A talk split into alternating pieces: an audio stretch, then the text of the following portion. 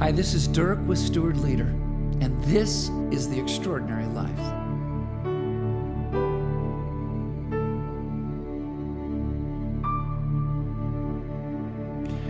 We are doing everything we can to make sure that this president does not have a second term.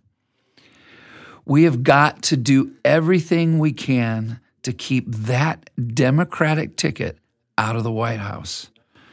I heard both of these passionate comments over the last couple of weeks by Christians.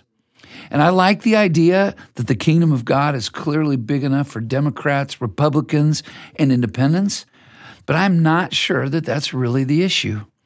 In Acts chapter 1, Jesus is risen from the dead and he was with his followers. They gathered around him and asked him, Lord, are you at this time going to restore the kingdom to Israel?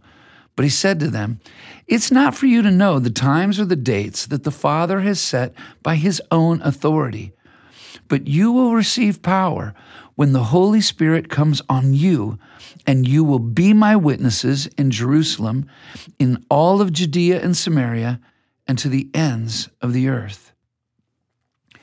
The disciples really, really, really wanted Jesus to overthrow Caesar. During his life, he had taught and perform miracles, and he had defeated death. So, why couldn't he be the guy to overthrow a huge political oppressor? But Jesus says, trust the Father. He's got this. The Holy Spirit will plunge you into the pool of God's presence and infuse you with God power and you will be the proclaimers, testifiers, and the overcomers of a kingdom greater than any Caesar could ever muster up. It's not about Caesar or the next Caesar. You will live for a kingdom beyond any political leader and system. You are the people of the kingdom of God. We think our Caesars are better than the other party Caesars. But Jesus calls us to transcend this kind of black and white dualistic thinking.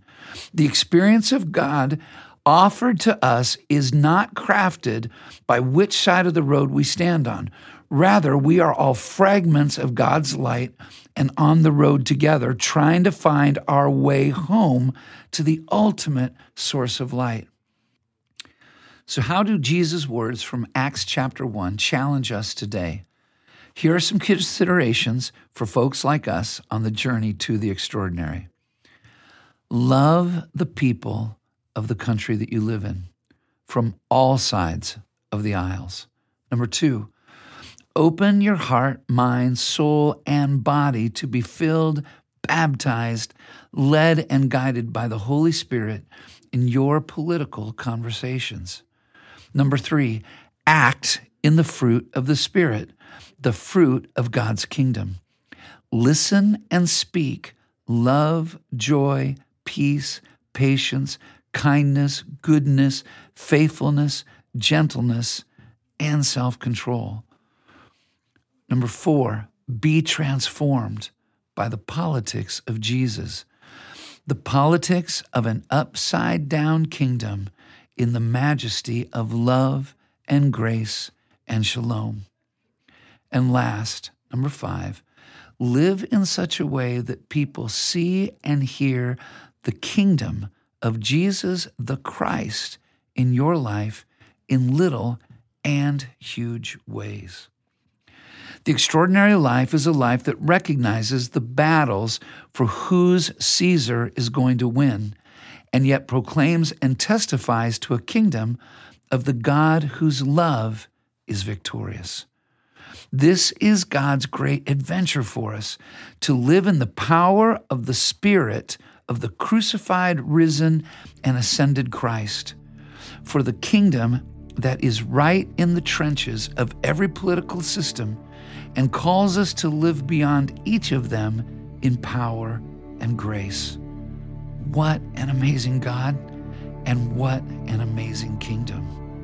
So, as you think about living for the kingdom of God today, a great place to start can be the steward's prayer. Lord, what do you want me to do today with all you've trusted me with to honor you and to advance your kingdom? God bless you today as you live an extraordinary life.